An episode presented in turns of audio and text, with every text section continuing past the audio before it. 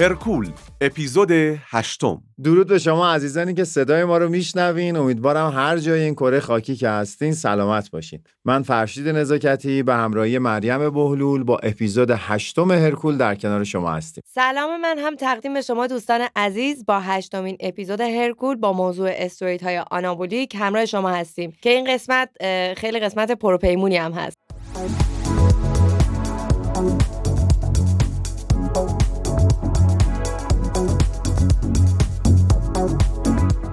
میگم بیایم با تعریف استروئید های آنابولیک شروع کنیم تا اول بدونیم داریم در مورد اصلا چه چیزی صحبت می‌کنیم. موافقم منم. اگه ببین ساده و خلاصه بخوام بگم استروئید های آنابولیک مشتقات مصنوعی یعنی مصنوعی یعنی اینکه ساخته دست بشر دیگه. از هورمون جنسی مردونه به نام تستوسترون هستن. بعضی جاها بهش میگن استروید های آنابولیک آندروژنیک یعنی در واقع اسم کامل و درستش اینه که آنابولیکش داره اشاره به خواص عضله سازیش می‌کنه و آندروژنیک هم به اون خاصیت هایی که صفات جنسی مردانه ایجاد می‌کنه داره. تجویز اصلی این داروها در پزشکی به افرادیه که بلوغ دیررس دارن و یا اختلالات هورمونی دارن یا در پروسه درمان بعضی از بیماری ها مثل سرطان یا ایدز که باعث عضله سوزی میشن اینجا تجویز میشن و مورد استفاده قرار می‌گیرن. خب پس چجوری سر از ورزش در آورده و چرا ورزشکارا ازش استفاده می‌کنن؟ ببین توی ورزش حرفه‌ای و رقابتی به طور اخص وقتی به سطح بینون مللی و بین قاره‌ای می‌رسه صرف نظر از حالا شعارهایی که سازمانهای ورزشی به هم میدن یه جنگ سردی پنهان بین کشورها وجود داره و هر چقدر که یه سری افراد خیلی خیرخواهانه در تلاشن که ورزش رو از سیاست جدا کنن اما ظاهرا قدرت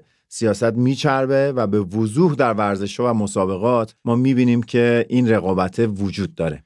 در چنین فضا و بستری که بعضی کشورها مسابقات رو به چشم جنگ سرد می‌بینن و تلاش می‌کنن به هر قیمتی که شده رقیبان اصلیشون رو از میدون به در بکنن مغلوبشون کنن هدف به خوبی وسیله رو توجیه می‌کنه و همه در تلاشن تا با هر کمکی که بتونن به یک برتری برسن دیگه. جنگ در لباس صلح مثل گرگیه که لباس بره پوشیده. یاد اون آین قدیمی هم افتادم. و دیگه خبری از رقابت سالم هم نیست دیگه. استروئیدها هم فقط یه دسته از داروهایی هستن که ورزشکارا استفاده می‌کنن که عملکردشون رو ارتقا بدن و به برتری برسن. این ماجرا خیلی وسیعتر از اینه و دسته‌های دارویی خیلی زیادی درش وجود دارن. در سال 2005 در ژورنال بین‌المللی تاریخ ورزش مقاله چاپ شد که در اون به گزارش هایی از مصرف استروید ها توسط نازی ها برای افزایش پرخاشگری و جنگ ستیزی در جنگ جهانی دوم اشاره شده. همچنین ادعاهایی هست که در این طول این جنگ سردی که بوده کشورهای کمونیستی از استروئید ها برای ساختن حکومت تمامیت خواه استفاده می‌کردن که درست مشابه اقدام نازی ها بود. حتی در مواردی ورزشکاران زن ورزشکاران زن بلوک شرق البته برای پیشبرد اهداف کمونیستی به اجبار عوارض جانبی مصرف استروئید ها رو پذیرفته بودن و مصرف می‌کردن. آره دیگه اینجا می‌بینی که نقش سیاستی رو که بهش اشاره کردم حتی اومده دامن دامنگیر زنای ورزشکارم شده دیگه. همیشه نقش اول رو ایفا می‌کنه بله منم موافقم. درباره بلوک شرق که الان دوباره صحبت کردی من فکر کنم یه توضیح کوتاهی بدم بد نیست. چون تو اپیزود پنجمم تو اون بخشی که حرکات تمرینی به نام کشورها رو گفتیم به بلوک شرق اشاره شد و شاید سوال ایجاد کنه که منظور کجاست. واژه بلوک شرق رو در واقع ناتو به وجود آورد برای اشاره به ایالت‌های کمونیستی قدیم در بخش شرقی و مرکزی اروپا استفاده می‌شد که شامل اتحاد جماهیر شوروی سابق، کشورهای عضو پیمان ورشو و آلبانی و یوگسلاوی می‌شد. خب مریم جان به نظرم چون اومدی به اون مصرف اجباری ورزشکاران زن اشاره کردی توی بلوک شهر بیا اول عوارض استرویدی که مخصوص خانوم هاست و بگو تا حالا بقیه بحث رو پیش ببری. آره حتما. یه سری از عوارض این داروها در مرد و زن با هم دیگه فرق می‌کنه. بله. که در مورد زن ها البته الان من دارم صحبت می‌کنم. به رشد موهای صورت و رشد موهای زائد بدن اشاره می‌کنم. کاهش سایز سینه بروز تاسی مدل مردانه تغییرات یا توقف در سیکل ماهیانه مردونه شدن صدا و چند مورد دیگه هم که دوستان می‌تونن خودشون سرچ کنن و در موردش اطلاعات بیشتری داشته باشن. اون عوارضی هم که مخصوص مردها برشماری میشه مثل کوچک شدن بیزه هاست تاسی رشد بافت سینه است که البته اینجا منظورم بافت پستانه بافت ازولانی سینه نیست. افزایش خطر سرطان پروستات. کاهش تعداد اسپرم هم خیلی مهمه که اگر می‌بینین مثلا تو کوچه و بازار بزرگترا یا هر کسی که به شما میگه داروی بدنسازی نخور پسرم عقیم میشی منظورشون اینه. دارن به این نکته اشاره می‌کنن. کاهش تعداد اسپرم.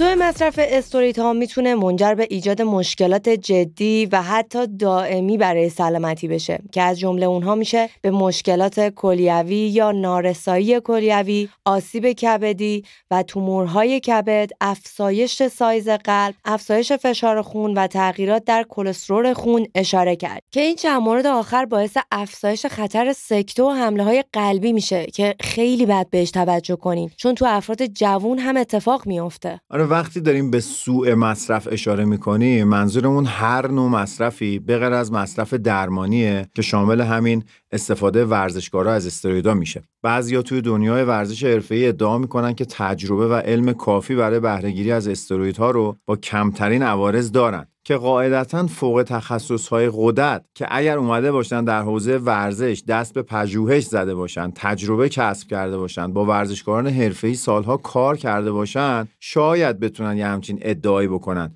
اون هم تازه برای یک نفر یا دو نفر کار انجام نمیشه. باید چندین پزشک تیم پزشکی و در واقع یه اتفاق بزرگی رقم بخوره که بشه در این زمینه تجربه بهتری کسب کرد و این رو بگیم که حالا یه مقداری علم در این حوزه ارتقا پیدا کرده. اما عمدتا پزشکا تو این هیتا ورود نمی‌کنن. دلیلش هم اینه که موضوع موضوع درمانی نیست اولویت دولت ها نیست حمایت مالی هم از این تحقیقات انجام نمیشه و در کل هم موضوع دوپینگ دیگه. می‌دونی؟ و ما داریم از یه چیز ممنوعه حرف می‌زنیم که غیر اخلاقی پسندیده نیست. بنابراین دلیلی نیست که جامعه پزشکی بخواد بیاد سراغ این مباحث و هی روش تحقیق کنه و حالا مقاله بده و ماجرایی از این دست. پس به نظرم باید نسبت به مربیان پزشکان و ورزشکارانی که ادعای علم دوپینگ دارن و با قاطعیت میگن ما خیلی بلدیم بعد یکم نسبت به اینا ما محتاطتر هوشیارتر حتی منطقی تر فکر کنیم شک کنیم یکم تحقیق کنیم. چون می‌دونید در زمینه دوپینگ علمی وجود نداره که بتونیم بهش خیلی تکیه بدیم. در بهترین حالت با سوادترین آدم های این حوزه می‌تونن عوارض رو کم بکنن. اما چیزی به نام بی آرزه بودن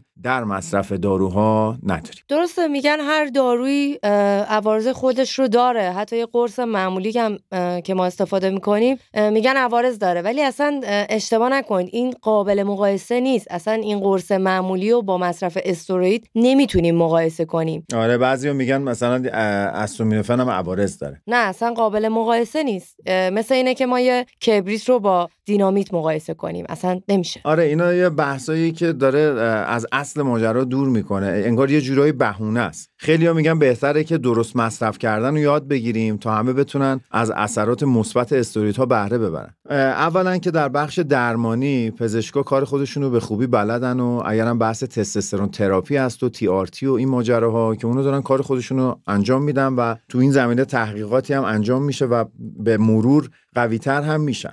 اما در بحث ورزش حرفه‌ای هم همه می‌دونن که راه ورزش حرفه‌ای از راه ورزش سلامت و همگانی کاملا جداست و ما در بخش حرفه‌ای اصلا اولویت اون سلامتی نیست. پس اون دیالوگ که بهتر درست مصرف کردن و یاد بگیریم مربوط به درصد خیلی محدودی از افراد جامعه میشه به نظرم که تو ورزش حرفه‌ای دارن فعالیت می‌کنن و باید با هزار تا خطر و تهدید دست و پنجه نرم کنن. تست دوپینگ وجود داره عوارض جدی که رو سلامتی وجود داره که یه بخششو گفتیم. حالا بخش دیگه هم میگیم. باید با همه اینا کنار بیان و اینا هم که باید مواجه بشن با این موضوع نه افراد عام جامعه که اکثریت ورزشکار رو هم تشکیل میدن. تازه ما هنوز به عوارض احتمالی روی روان انسان اشاره نکردیم. سوء مصرف استروید می‌تونه باعث حسادت پارانوید بشه. یعنی حسادت افراطی و غیر منطقی و همچنین افزایش پرخاشگری که با تحریک پذیری شدید همراهه. یعنی سر موضوع خیلی کوچیک اون شخص می‌تونه از کوره در بره و یه اصطلاحی میگن جوش میاره خیلی سریع و اون اتفاق بیفته. و این خودش زمینه ساز اتفاقات بدتری هم هست. بله حتما. هذیان گفتن و رسیدن به باورهای نادرست هم از عوارض سوء مصرف استروئید ها بیان شده که اختلال در قضاوت رو هم باید بهش اضافه کنم. حالا همه اینها به کنار شاید شدیدترین ناهن اعتیاد آور بودنش باشه که استروید هم مستثنا نیست از این ماجرا. خیلی از ورزشکارا بعد از قطع مصرف دارو دائم دنبال اینن که این عضله که بزرگ بود کجاست؟ این عضله که دائما دم داشت پر از رگ بود رگاش نمایان بود قدرت زیادی که به دست آورده بود اون اعتماد به نفسی که کاذب بود و همش احساس قدرت می‌کرد تو دوران مصرف همش دارن پی اون میگردن که اینو کجا رفته وقتی دارو قطع شده. و متاسفانه تحقیقات نشون داده که بعضی از مصرف کننده های استروئید برای کاهش مشکلات خواب و تحریک پذیری های ناشی از مصرفش تازه بر رو بیارن به سری داروی دیگه که اونا خودشون دریایی از عوارض به همراه دارن. یعنی یه جوری درگیری ذهنی همش دارن دیگه. اصلا کلا درگیریه چه فیزیکی چه روانی. خیلی پر آرزه شدیم. به نظرم یکم استراحت کنیم. آقای محمدی من خواهش می‌کنم موزیک بزنه یکم فضا لطیف شه برمیگردیم.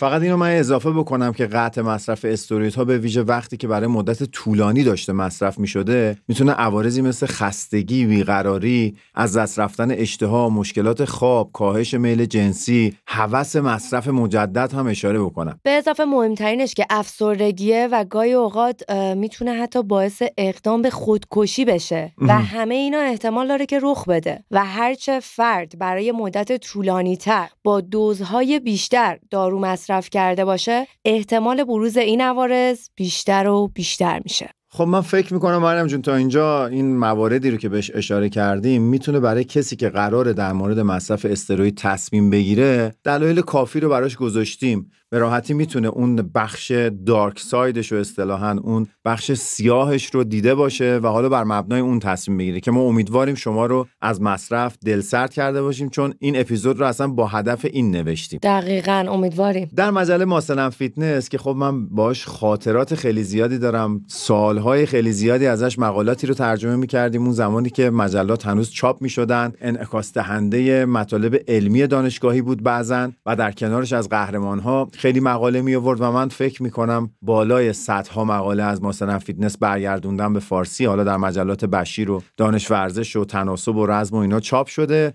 و و الان یه حس خیلی بدی دارم که مجله دیگه چاپ نمیشه و حالا تو وبسایتشون هر از گاهی مقاله آپ می‌کنن و اصلا فرم و شکل همه چی تغییر کرده دستخوش اتفاقات تکنولوژیک شده. اما یه مقاله تو وبسایتشون دیدم در مورد استروئید که بد ندیدم ازش یه چند تا نکته بیارم. به قلم مایک واینهر یه مقاله نوشته شده که رفته سراغ 4 5 تا از کارشناسان حوزه ورزش. حالا یه دونشون قهرمان حرفه‌ایه یه دونشون وکیله که تو این حوزه فعالیت می‌کنه یه دونشون محقق این حوزه است که جلوتر حالا به تفکیک میگیم هر کدومشون چه نظری داره. به نظرم خیلی جالب اومد این نقطه نظرها از آدمهای مختلف. یکی از اونا کارشناسی هست به اسم خانم ویکتوریا فلکار. دانشجو دکترا در دانشگاه بریتیش کلمبیا که از 15 سالگی در همین حوزه بادی بیلدینگ بوده و اخیرا هم روی تز دکتراش داره کار می‌کنه که با موضوع فکر می‌کنه برای استروید و زنان و استروید هاست. خانم ویکتوریا گفته هم با خانوم هایی که در المپیا مسابقه می‌دادن کار کرده هم با اونایی که مسابقه نمی‌دادن اما متاسفانه هر دوشون خودشون رو به فنا دادن. المپیا هم برای دوستانی که نمی‌دونن بگم بالاترین سطح مسابقات پرورش اندام جهانه که در حوزه خانم ها و آقایان در کتگوری ها یا اصطلاحا در دسته های مختلفی برگزار میشه هر ساله. و می‌تونم بگم مثلا جایزه بزرگ هر رشته ورزشی شما در نظر بگیرین دیگه بزرگترینش مستر المپیاست گفتم که دوستان آشنا بشین. ممنونم. به گفته خانم فلکار در مورد خانم ها و مصرف استروئید تعداد تحقیقات موجود خیلی محدوده و حدودا فکر کنم 8 الی 11 تاست. بله. که هیچ کدوم متدشون میگه که متدی که استفاده شده در تحقیق چون خیلی مهمه شما با کدوم متدولوژی تحقیق انجام بدیم. متداش خیلی قابل توجه نبوده. اصلا تعداد پایینش هم دقیقاً. متد یا روش خوبی برای تحقیق اصلا نداشتن. از نظر ویکتوریا به وجود اومدن دسته مسابقات بیکینی در ورزش خانوم ها بازی رو کلا عوض کرد. و حالا دیگه ازولانی بودن در خانوم ها خیلی عادی شده. و پیامدش اینه که خانوم هایی که توی ورزش دارن استروید مصرف می‌کنن در اوایل سی زندگیشون فکر کنید در اوایل سی زندگی یائسه میشن و دیگه قادر به بچه دار شدن اصلا نیستن و این فاجعه است. برای خانم هایی که سابقه قاعدگی و تولید مثل خیلی مهمه. یعنی کلا برای وانوان خیلی مهمه. بله از فاکتورهای سلامتی در نظر گرفته میشه دیگه. ببین اینجا اینکه قوپ یه مسئله بین میره اتفاق خیلی این بده به قول این بده آره، این بده. با اینکه به نظرم مصرف کردن یا نکردن استروید یا هر داروی دیگه تو ورزش در نهایتی انتخاب شخصیه و به فرد بستگی داره که چه تصمیم می‌گیره چون هر کی اختیار زندگی خودشو داره. اما من به شخص معتقدم وقتی مصرف استروید در خانوم ها رو داریم بررسی می‌کنیم اون هم به بهونه رسیدن به برتری فیزیکی خیلی تصمیم و اقدام پرآرزه و خطرناکیه. یعنی چجوری بگم؟ یه اقدامیه که ماهیت جنسیتی رو داره تحت تاثیر قرار میده و این چیزی نیست که شما بتونین راحت ازش عبور کنین. استروید همونجوری که اول اپیزود اشاره کردم مشتقاتی هستن از هورمون مردانه به نام تستوسترون. پس می‌بینیم ماهیت کار در اصل مردونه است. و حالا شما فکر کنین که خانوم ها اومدن سراغش و دارن مصرف می‌کنن. و جالبه که مایک وان هرب توی اون مقاله سراغ فخری مبارک رفته که یکی از پرورش اندامکاران حرفه‌ای دنیاست که الان البته بازنشسته شده. کجاییه؟ فخری مبارک با اینکه اسمش به عرب می‌خوره احتمالا پدرش تو کشور عربیه که الان دقیقا حضور زن ندارم ولی خودش زاییده و بزرگ شده امریکاست.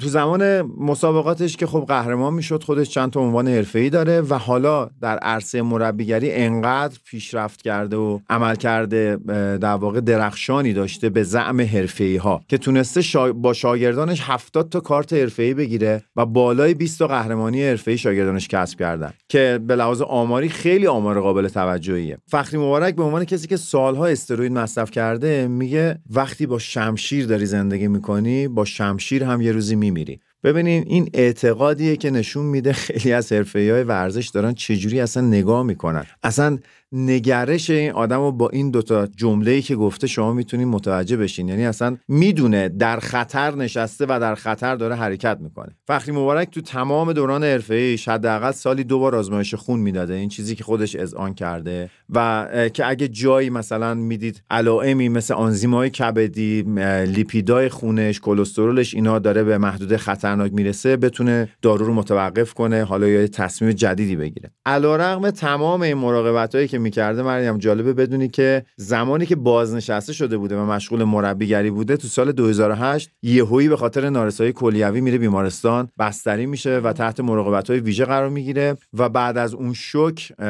lifestyle ش یه تغییر داده اومده وزنش یه مقدار آورده پایین و الان به مایک واینهرب گفته که من خودم ده نفر رو می‌شناسم که مشکلات کلیوی دارن و چندین و چند نفر هستن که در این ورزش مردن و شما بهتر از ما آمار اینها رو حتما دارین و می‌دونید تو سال اصلا هم توجه نمیشه به نه دیگه. ببین تو همون گفته ای که گفته میگه وقتی با شمشیر زندگی می‌کنی یه روزی هم با شمشیر میمیری. چرا آخه؟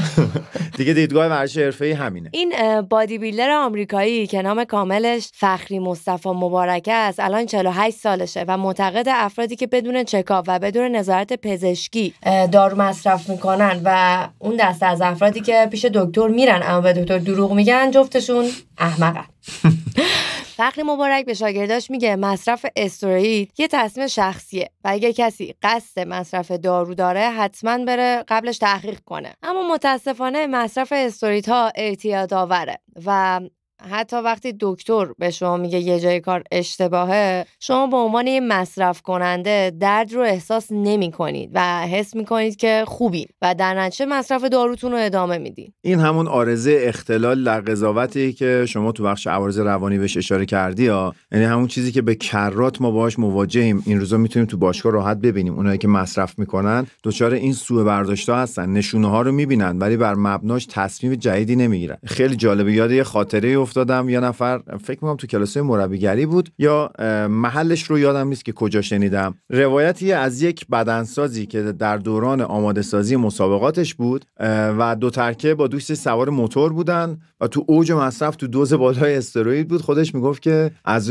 توی خیابون دو طرفه ای من با یه کامیون مواجه شدم داشت از روبرو میومد گفت یه لحظه من فکر کردم مثل این شخصیت فیلم های فضایی هستم. هیچیم نمیشه. فکر کن با تمام سرعت به طرف کامیون رفت گفت و تصورم این بود که اگه من با کامیون برخورد کنم کامیون قور میشه و اون تیکه واقعا دارم یا من اون موقع مثل تو همینجوری شوک زده شده بودم. گفت فکر می‌کردم اگه بزنم اون تیکه کامیون قور میشه و من همونجا سالم و سلامت وای میستم. و اینجوری شد که مستقیم با دوستش رفتن تو کامیون و مثل که چندین و چند عمل جراحی انجام دادن. اگه می‌تونستم میخواهش می‌کردم اینجا یه سوسماس برامون پخش کنه آقای محمد. سوسماس؟